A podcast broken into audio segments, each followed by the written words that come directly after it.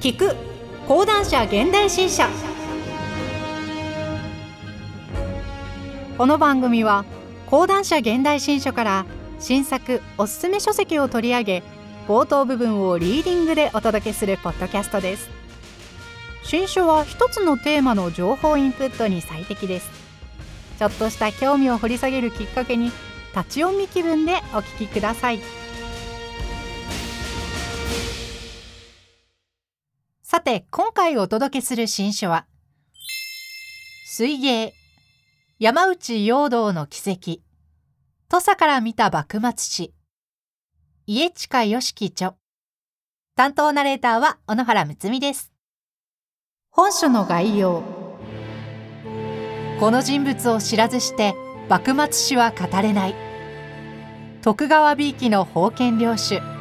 土佐勤王党の弾圧。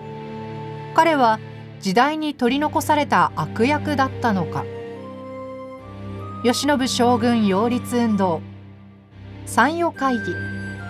古御所会議。中央の政局を主導し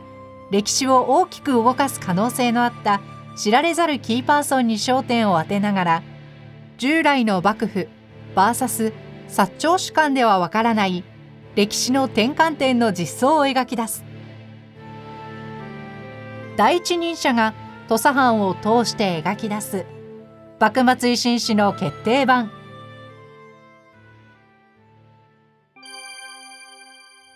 はじめに知られざる意図面白き人物。幕末史の準主役。第15代土佐藩主山内豊重。1827年から1872年。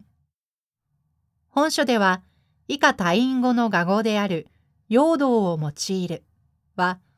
幕末維新政治史上に登場した得意な封建支配者である。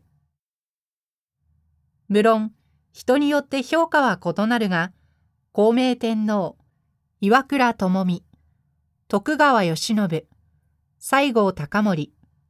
大久保利通高杉晋作といった最重要クラスに準ずる人物の一人であったと位置づけてよかろう。ただし、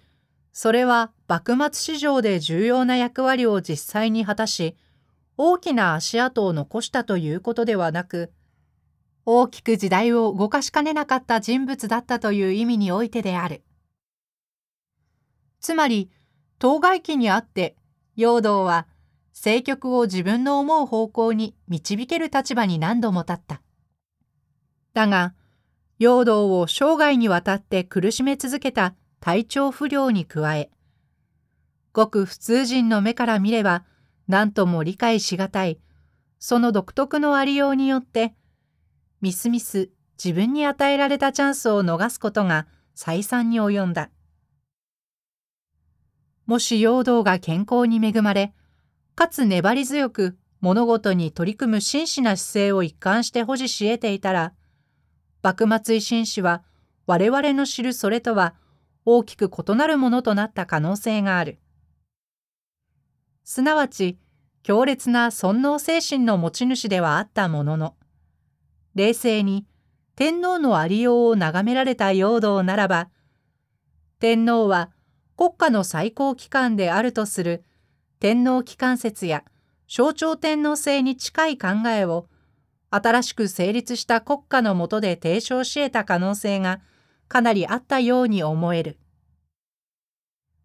また、早い段階で対外交易から上がる収益に注目した陽動ならば、強兵よりも富国に重点を置く近代立憲国家の建設を模索した可能性も、これまた大いにあったと考える。とにもかくにも陽道は日本史上有数の激動期であった分、様々なその後のコースを選択し得た可能性があった幕末期にあって、真に興味深い存在である。しかし、そうした陽道の存在は、これまで幕末維新政治史上で正当に評価され、位置づけられてきたかといえば、そうではない。そして、これには長年にわたって幕末維新史研究が幕府対薩長両藩の対立を軸に振り返られてきたことが大きく関わった。薩長両藩のことを研究しておけば、王政復古に至る政治過程は解明しうるとされた中、土佐藩の陽動などは考慮する必要がない存在だと考えられたのである。それに人気者の範疇に到底入らないことが重なって、これまで本格的に研究されたことは一部の例外を除いてはなかった。同じく人気者ではないが、幕末維新政治史上で重要な役割を果たした準主役的な立ち位置を占めた徳川成明や鍋島直政、関宗といった一軍の封建領主と比べても取り上げられることは格段に少ない、注目度は高くないと言えるのではなかろうか。近年、幕末維新史研究の一層の進展に伴い、従来、あまり世間の注目を浴びることのなかった人物にも再評価の動きが出てきた。ごく近年の例で言えば、三条実富などがそれに該当する。実富に対しては、政治力に乏しい優柔不断な人物で、明治政府内にあってお飾り的な存在に過ぎなかったといった随分低い評価が支配的であった。それがここ数年の間に相次いで出版された著作では、誠実で公正な調停者として明治政府内においてかけがえのない存在だったとの高い評価が下されるようになってきている。あるいは、もう少し対象者を広げると、薩摩藩の小松立脇や島津久光などに対する評価も近年変わりつつある。こうした新たな動きが生まれつつある中、本書の主人公である山内陽道は一人取り残された感がある。思えば、陽道の生涯を簡潔にたどった優れた著作である平尾道夫著山内陽道が出版されてから早60年の歳月が経過している。しかしその後、学会の最新の研究成果を反映した山内陽道本が次々に登場してきたかといえば、残念ながらそうではなかったと言わざるを得ない。しかも陽道の場合は、地元の土佐でもあまり関心を引かない人気がないという特色がある。不人気の原因その原因に関しては、ほぼ正確な回答が用意できよう。それは、陽道が幕末期にあって、土佐勤王党の活動の邪魔をしなければ、土佐藩も薩摩、長州の両藩と肩を並べる存在となり得たのにとの不満に起因するものである。そして、この不満の前提には、薩長同盟の成立を絶対視する士官の存在がある。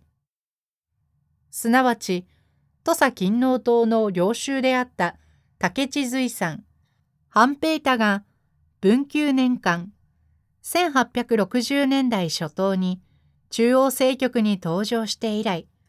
互いに反目するようになった薩長両藩の和解に乗り出したことをまず重視する。ついで、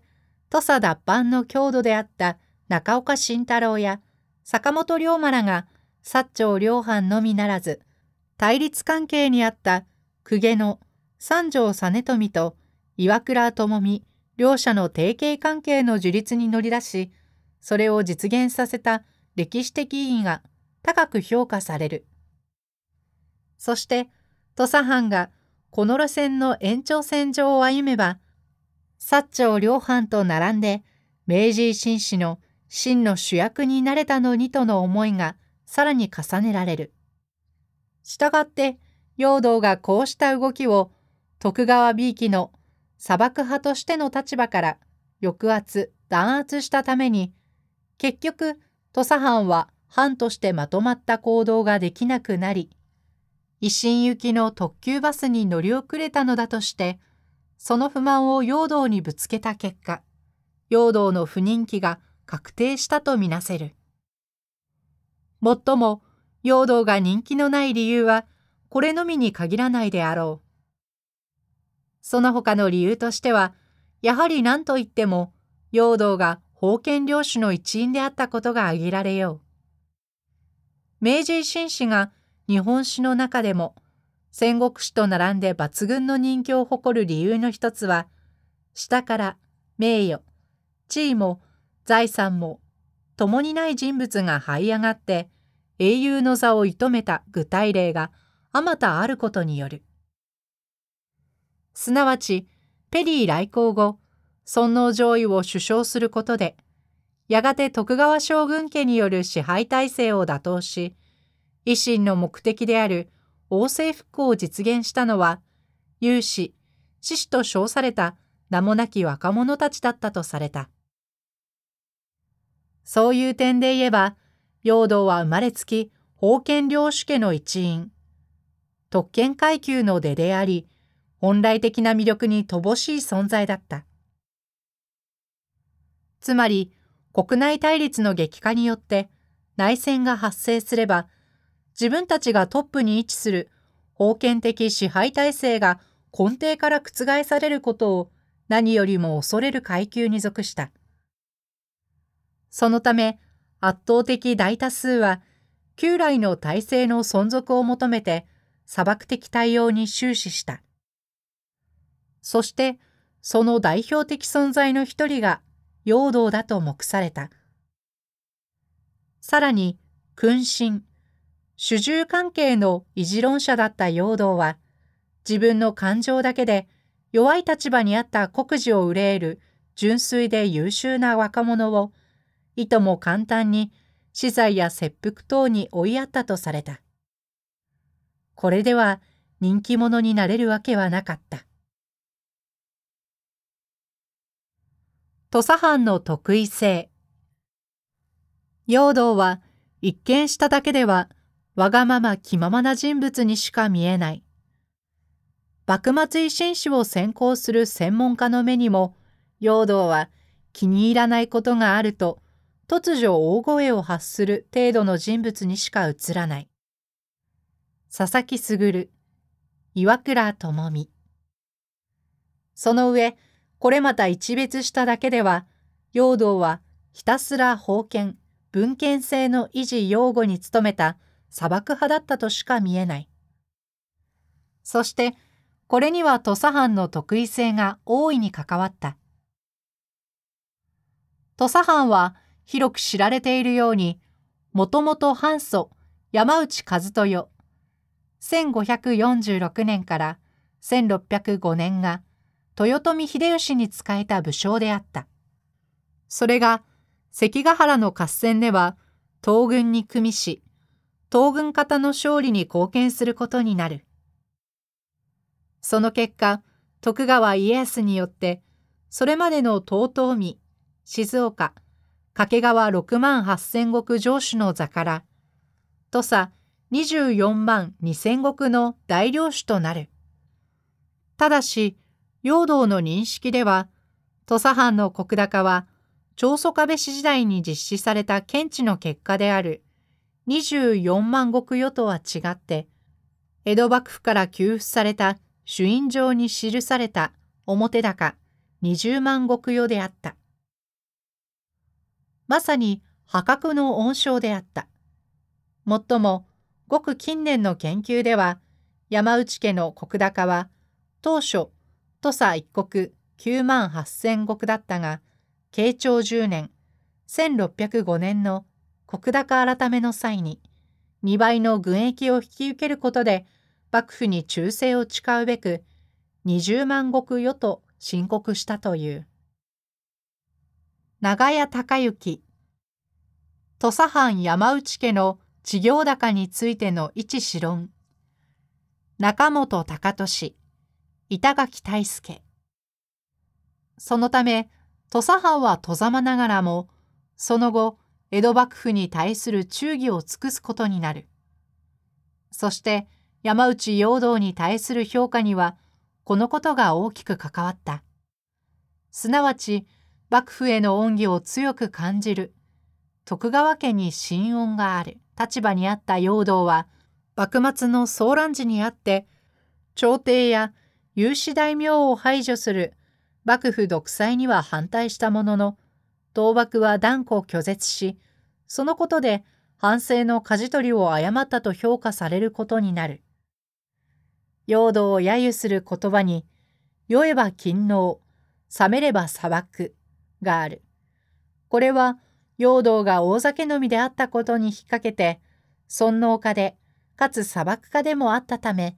中途半端な対応しか取り得なかったと、陽道を批判するものであった。そして、陽道のこうしたありようが、結果的に土佐藩をして、薩長両藩に遅れを取らせることになったとの先ほどの評価につながった。注目をあまり引かない人物。以上、山内陽道に対するマイナスイメージが生み出されるに至った背景を考察したが、よくよく考えてみれば、陽道の存在自体が広く知られていないかもしれない。日本史好き、中でも明治維新史好きだったら、陽道についてはその名前くらいは思い浮かべることができよう。そして、さらなる上級者ともなれば、最後の将軍となった徳川慶喜に対して、それまで徳川家が独占してきた政権を朝廷へ返上するように働きかけ、実現させたこと。ついで、王政復古クーデター決行直後に開かれた古御所会議で、時間農地、口述するを要求する倒幕派の岩倉智美や大久保利通と激論を戦わせた者の敗れたことを思い浮かべるのではなかろうか。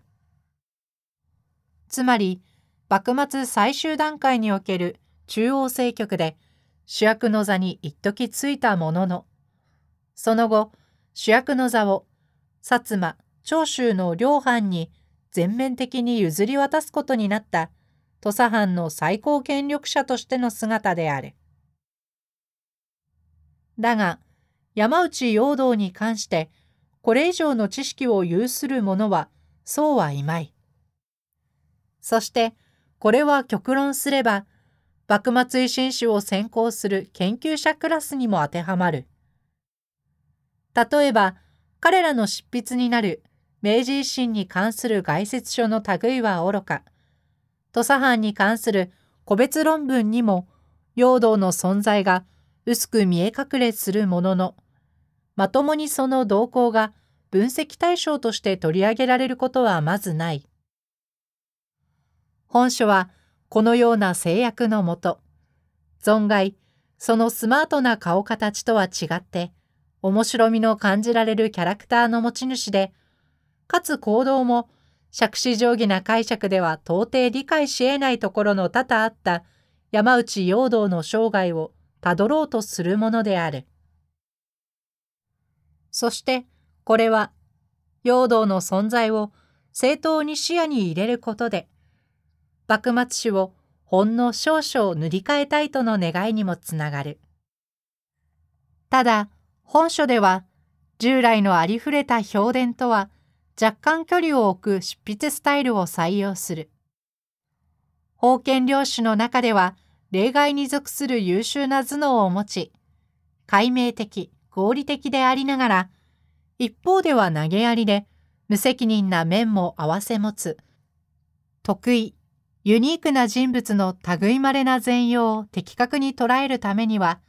端正な執筆スタイルにこだわりすぎてはダメだと考えるからである。したがって、多少脇道にそれても、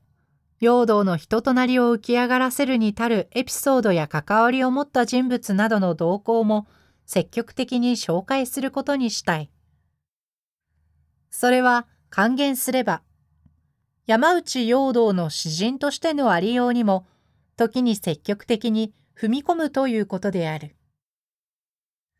成人後の陽道は、自ら好んで芸会遂行や水用と称したことからも明らかなように、生活の根本に飲酒、もちろん当時にあっては日本酒を置いた。これには無論ストレスの発散という側面があった。陽道には政治闘争に関わらざるを得なかったことから来る多大なストレスに加え、私的なストレスがあった。三条家から迎えた政府人に飽き足りないものを感じると同時に、第十二代藩主の座を退いた後も、隠居としての影響力を保持した山内豊助の存在にも苦しめられた。が、しかし陽道の場合は、それに止まらず、日本酒そのものを味わい尽くし、楽しむ点に大きな特色があった。すなわち、根っからの日本酒好きで、杯を重ねて世の老けるのを知らない人物でもあった。この点は口述する。飲酒と試作。そして、この日本酒好きは、彼の本質的なあり方である監視人だったことと深く結びついていた。陽道は酒を飲みながら四季の移り変わりを友とし、試作にふけることを生涯にわたって無常の幸福としたのである。そして、時に自分の政治的意見を監視の中に読み込んだ。その上自身が美男だったことも関係したのか、天性の美人好き。武骨な女性は嫌い。あくまでもたおやかな女性を好んだでもあった。そして、こうした自分の好みを隠そうとはせず、そのため生涯にわたって塩分にも事欠かなかった。私の知る数少ない教科の中に、楽しみは、後ろに走ろ、前に酒。左右に女、懐に金。というのがある。竹内正明、名文泥棒、初秋。最後の。金。を。死、監視に置き換えれば、これぞ山内陽道が。最も好んだ日常生活であった。そして、ごく普通の男性にとっては、これは憧れの世界に属したが、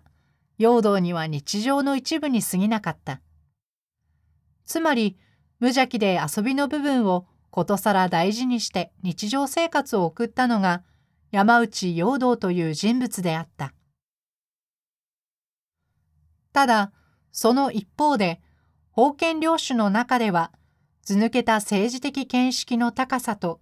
軍を抜く行動力を誇った。また、基本的には神経質な面はあるものの、天意無法で再起間髪な賑やか好きの遊び人であった。そのため、日本特有の最後まで言い切らない表現、ドナルド・キーン、二つの母国に生きて、の中で生きた江戸期の多くの人々とは異なる、独王の人生を歩んだ人物でもあった。さらに付け加えると、陽道は歴史的転換点に遭遇した際は、凄まじいまでのエネルギーを発し、局面をたった一人でも変えるのではないかと思わされるほどの活躍を見せた。が、そうした活躍は長続きせず、結局投げやりな態度に出て、主役の座を他人にみすみす譲ることになった。その結果、政局の真っ只中に立っていた時期は、それほど長くはなかった。そして、これには前述の体調不良問題とともに、やはり特権階級の出身で、かつ文人肌でもあったため、長期に及ぶ泥臭い根回しができないなど、政治家としては大きな弱点となる粘り、持続力に著しく欠けたことが関わっていよう。本書では、このようないささか日本人離れした陽道の動向を自由な執筆精神のもと、精細に分析することで、すでに膨大な研究の蓄積がある幕末維新政治史研究にほんの少し新たな知見を加えることを目指したい。それは、あえて私的なことを記すと、私のこれまでの研究で間違っていた点、もしくは理解が不十分であった点を訂正し、問題の本質を深めることにもなる。このことを前もって断っておきたい。今回は講談社現代新書から老松勝弘著空気を読む人読まない人人格系と発達系の話をお届けしましたぜひ町の本やオンライン書店などでお求めください。また講談社現代新書には本の内容を音声で聞けるオーディオブックもございます。配信サイトは audiobook.jp です。こちらもぜひお聞きください。